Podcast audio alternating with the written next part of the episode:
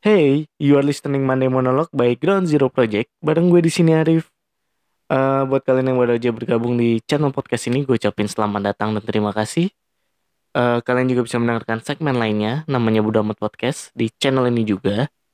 Dan buat kalian yang masih setia mendengarkan podcast gue, gue ucapkan beribu-ribu terima kasih. Oke, okay, ini adalah episode keempat ya, di Monday Monologue dan gue akan membukanya dengan suatu pertanyaan untuk uh, kita semua. Kalian juga boleh ikut jawab nanti mungkin sambil dengan podcast ini sambil jawab dalam hati.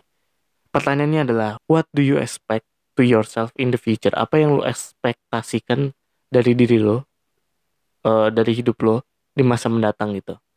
Sebenarnya gini, ini adalah pertanyaan pribadi sih buat gue ke diri gue sendiri.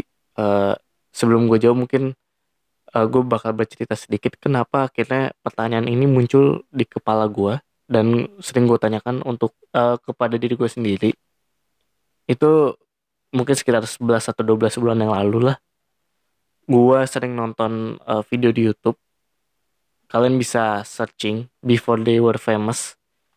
Uh, itu bakal muncul uh, suatu akun yang membahas uh, tentang orang-orang yang sukses dalam karirnya public figure lah gitu. Mulai dari pemain film uh, jurnalis uh, pengusaha. Intinya orang-orang terkenal ya. Orang-orang jenius uh, saat ini. Dan mereka membahas masa lalu si uh, orang tersebut gitu. Kebanyakan dari orang-orang sukses tersebut masa lalunya tuh nggak menyenangkan lah. Kelam lah kalau bisa dibilang. Ada yang dulu miskin banget. Ada juga yang pernah mengalami pelecehan seksual, ada juga yang pernah kena kasus kriminal kemudian dipenjara. Itu kayak Robert Downey Jr. ya. Tapi sekarang dia menjadi salah satu aktor dengan bayaran termahal berkat perannya sebagai Tony Stark di Marvel Universe. Dan gara-gara video itu juga akhirnya gue muncul muncul pertanyaan tersebut dalam kepala gue. Dan pertama kali pertanyaan ini muncul dalam kepala gue gue nggak bisa jawab karena memang tidak ada jawabannya. Gue nggak tahu mau ngapain sama hidup gue di masa mendatang. Gue benar-benar blank waktu itu. Tapi uh, ada sih maksudnya uh, ya uh, jawaban-jawaban tapi itu kayak ngikutin orang gitu. Karena kan jawaban dari pertanyaan itu harusnya sangat original ya. Karena kan ini menyangkut soal hidup lo uh, lu nggak bisa nyamain jawaban lo dengan orang orang lain karena mungkin latar belakangnya beda, lingkungannya beda, budayanya beda, jadi mungkin nggak bisa disamain gitu. Nah waktu itu gue jawabannya yang ngikut-ngikut orang-orang aja, ngikut-ngikut orang-orang yang udah sukses. Tapi setelah beberapa lama kemudian gue dapet uh, sebuah jawaban, dapat sebuah pencerahan ya, gue menemukan uh, apa yang gue pengen tuju di masa mendatang itu apa yang gue ingin lakukan untuk hidup gue. Gue berekspektasi kepada diri gue sendiri itu bakal jadi apa untuk depannya jawabannya adalah di umur 40 atau 45 tahun lah sekitar itulah ya. Uh, gue pengen banget menjadi orang yang merdeka secara finansial. Yes merdeka banget secara finansial. Kenapa pakai banget? Karena ada plus plus ya biasanya kalau banget Merdeka finansial artinya gue tidak memiliki hutang sama sekali, tidak memiliki tanggungan sama sekali, rumah sudah ada, bisnis sudah ada, sudah berjalan, kemudian uh, anak-anak gue mendapatkan pendidikan terbaik, istri gue juga bisa gue nafkahi dengan sangat-sangat layak, dan gue juga hidup dengan uh, akhirnya gue bisa hidup dengan bahagia gitu kalau gue udah bisa menjadi orang yang baik di dalam keluarga gue sendiri. Nah, itu itu merdeka finansial versi gue. Versi gue ya emang gak terlalu yang misalkan harus kaya raya banget. Nggak gue bukan orang yang uh, apa ya berorientasi selalu sama duit nggak. Walaupun ya memang gue butuh duit sih nggak munafik juga kan. Tapi gue lebih berorientasi kepada sesuatu yang gue suka. Gue mengerjakan sesuatu hal yang gue suka yang gue cintai dan gue bisa miliki itu. Adalah suatu kebahagiaan sumber kebahagiaan buat gue makanya orientasi gue adalah uh, lebih ke sana dibandingkan uang. Walaupun uang harus tetap ada untuk menopang hidup lo gitu. Jawaban ini sebenarnya sangat beralasan karena merdeka secara finansial adalah uh, fondasi buat gue untuk bisa melakukan hal apa pun yang gue suka oke okay? uh, untuk hari ini gitu untuk hari ini agak susah untuk melakukan yang gue suka karena gue sibuk bekerja gue seorang karyawan masuk pagi duduk di depan komputer balik sore dan selalu mengerjakan tugas-tugas dari bos gue dan di rumah gue juga biasanya kelelahan dan ya biasanya gue juga melakukan hal-hal yang gue suka. Salah satunya adalah membuat podcast gitu. Tapi membuat podcast terus um, mengarang cerita membuat tweet itu untuk sampai saat ini belum bisa menghasilkan uang gitu. Karena memang ya ya memang belum bisa aja tapi uh, di lain sisi gue juga harus bekerja untuk bisa menghasilkan uang untuk bisa ngasih duit ke orang tua gue untuk bisa ngasih duit ke adik gue untuk kehidupan gue sehari-hari juga untuk gue jalan-jalan. Nongkrong itu kan butuh duit. Karena hal itulah gue akhirnya bekerja kan.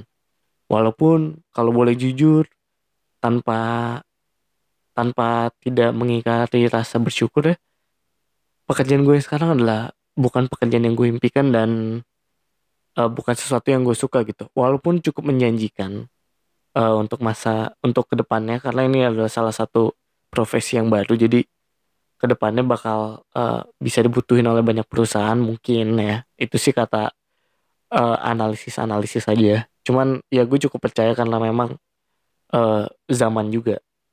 Nah uh, akhirnya yang membuat karena kesibukan kerja tadi akhirnya membuat uh, hobi gue jadi sedikit terpinggirkan gue tidak bisa melakukan sesuatu yang gue suka karena memang tidak menghasilkan uang akhirnya gue pinggirkan.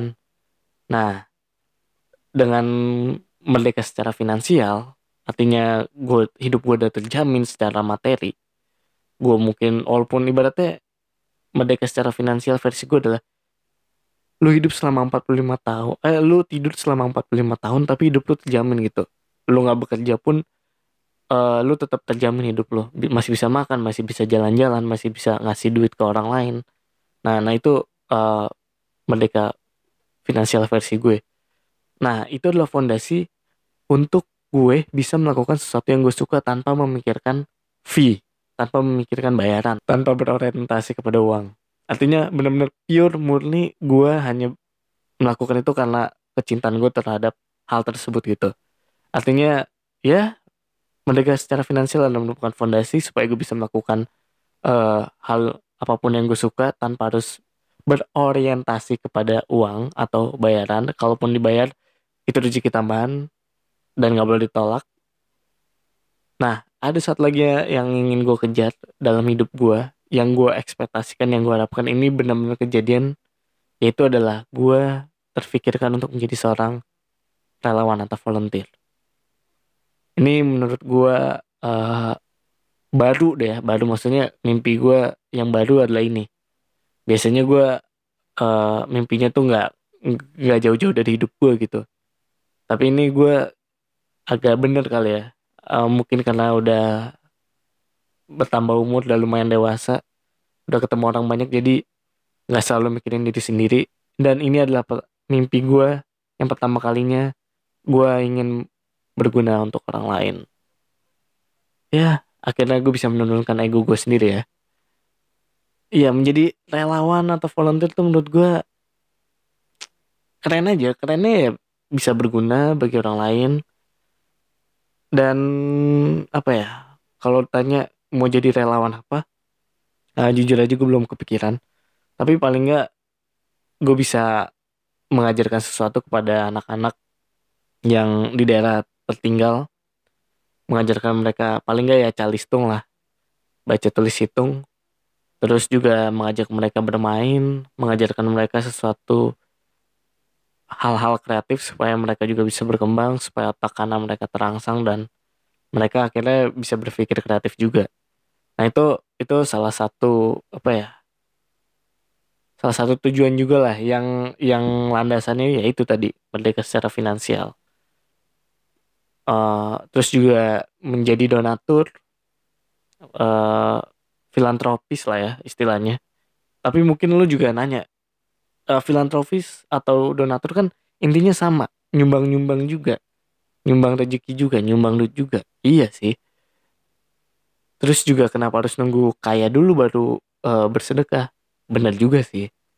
Tapi kan gini kalau sedekah mungkin ya gue ada lah sedekah dari income yang gue dapat dari rezeki yang gue dapat itu juga gue sisihkan walaupun mungkin nggak banyak ya nggak banyak karena memang penghasilannya juga tidak terlalu banyak. Uh, artinya ya sesuai kemampuan aja. Cuma alangkah enaknya kalau lu bisa menyumbangkan harta yang banyak itu yang artinya itu juga bakal bisa berguna untuk orang banyak. Ya kan kalau misalkan dengan gaji UMR lu cuma bisa gue gue cuma bisa uh, nyumbangin beberapa ratus ribu misalkan dua ratus ribu gitu untuk ke yayasan yatim. Kalau dihitung-hitung tuh cuman ya bisa beli berapa ya lima galon air kali ya buat buat di yayasan tersebut buat di rumah yatim piatu tersebut. Cuma kalau gue nyumbang 200 juta uh, mungkin tuh bisa sangat berguna itu bisa bu uh, membuat bangunan untuk kamar baru misalkan di rumah yatim piatu tersebut atau untuk biaya makan mereka setahun atau untuk biaya mereka sekolah pendidikan itu menurut gue bakal sangat bagus banget. Dan itu hanya bisa didapatkan hanya bisa dilakukan ketika lo udah punya duit yang banyak.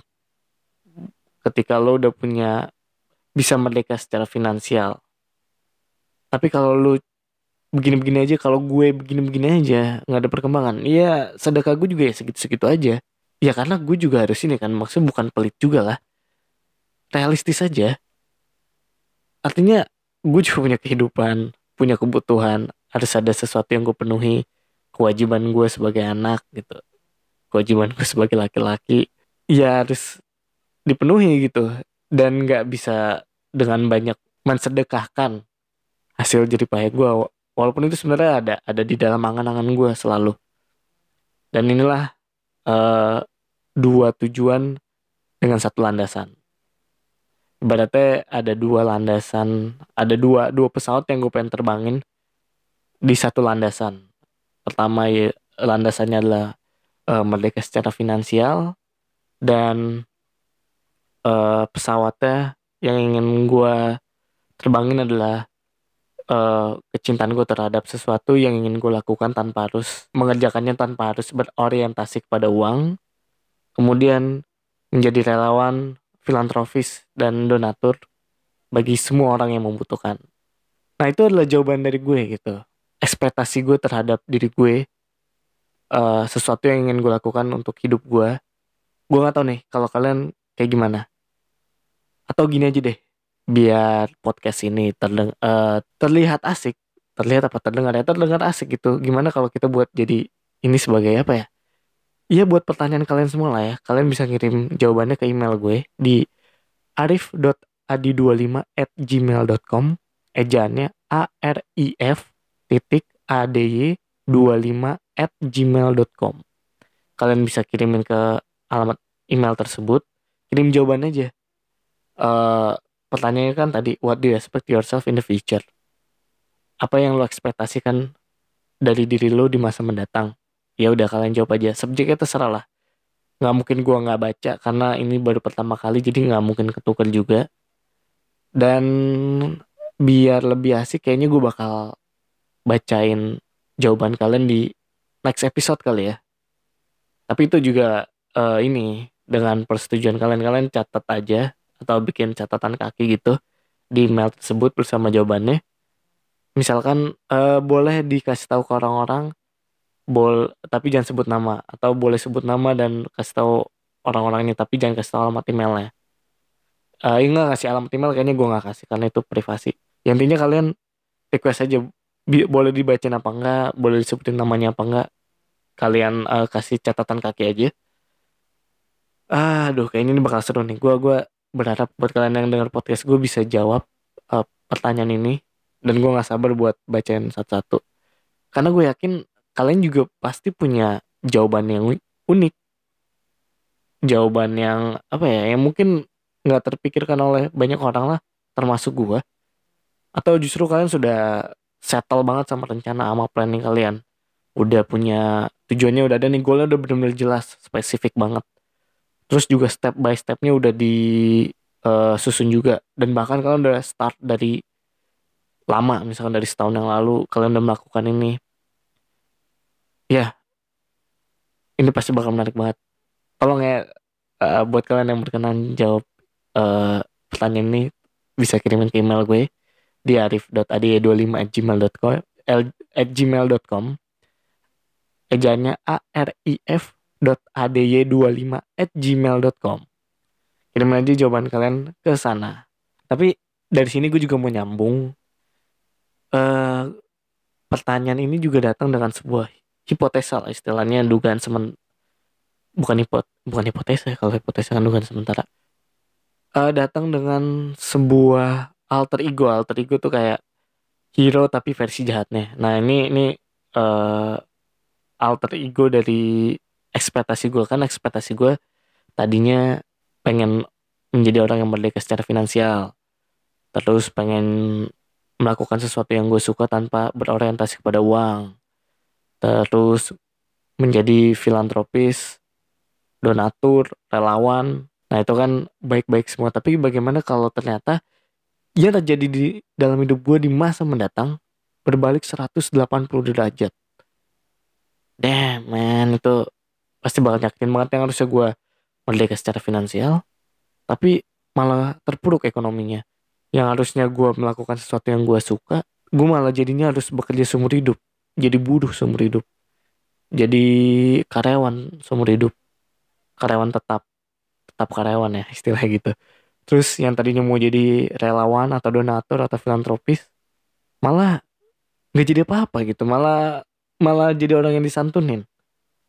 Wah, gue maksudnya gue juga pertanyaan ini datang dengan kemungkinan tadi ya, karena kan yang namanya hidup juga nggak ada yang tahu ke depannya bakal kayak gimana. Cuman gini, kalau gue sih sebenarnya uh, udah cukup ada pengalaman untuk terpuruk gitu.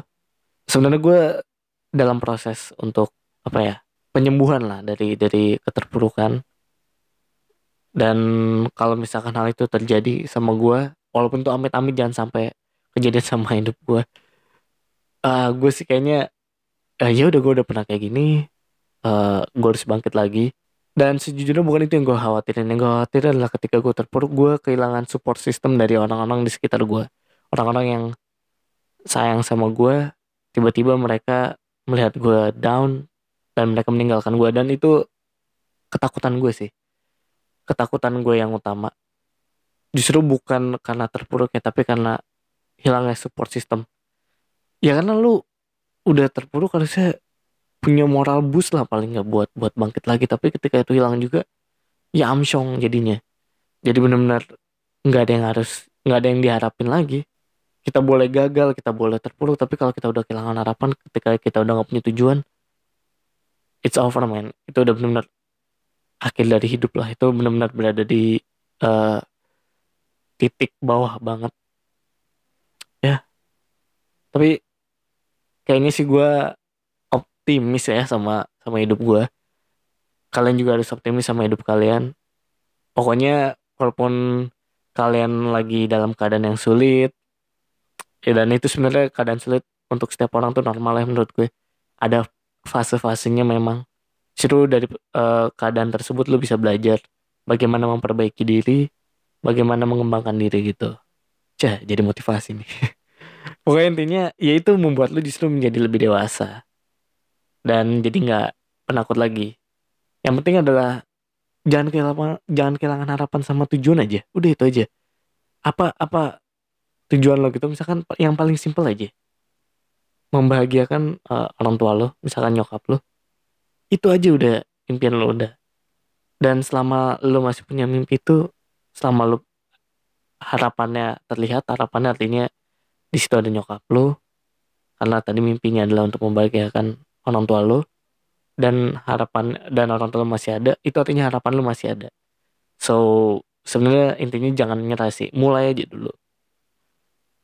Dan itu ya dan iya tadi itu ketakutan gue ketika gue terpuruk dalam suatu keadaan berada di titik nol. Dan gue kehilangan support system. Ya itu gue kayak fakta banget sih bakal benar kacau hidup gue. Oh ya ini kayaknya ya ini kalau mau jawab pertanyaan ini juga apa yang kalian takutin kalau kalian terpuruk atau kemungkinan terburuk dalam hidup kalian yang harusnya baik jadi buruk? Kalian juga kalau mau ya kalau mau tapi sih gue berharap kalian nulis juga ya biar itu juga salah satu menjadi biar bisa menjadi antisipasi buat gue juga. Nanti gue bacain bisa menjadi antisipasi buat orang lain. Dan juga masukan-masukan insight dari dari kita untuk kita gitu. Kalian juga ya bisa tulis email. Tapi kalau emang nggak nggak berkenan ya udah nggak apa-apa. Karena gue yakin dengan cara berbagi seperti ini kayaknya kita bisa membuat suatu circle yang keren gitu. Gue bagiin pengalaman bukan pengalaman ya bagiin topik lah untuk kalian bagiin uh, omongan untuk kalian. Gue bertanya kepada kalian kalian memberikan jawaban dan gue yakin jawaban itu bakal jadi berguna banget bakal bisa menjadi insight buat kita semua yang dengar dan khususnya gue sebenarnya khususnya gue karena gue bakal bahas itu jadi ya gue bakal mengulik jawaban lu lebih dalam lagi gitu. Dan hmm, apa lagi ya? Mungkin untuk episode kali ini cukup sekian kali ya. Uh, kita bisa bahas mungkin kita mungkin bisa lanjutin di episode ke depannya dan yaudah itu aja kali ya. Gue Arif uh, cabut dulu. Jangan lupa ya kirim ke email gue. Thanks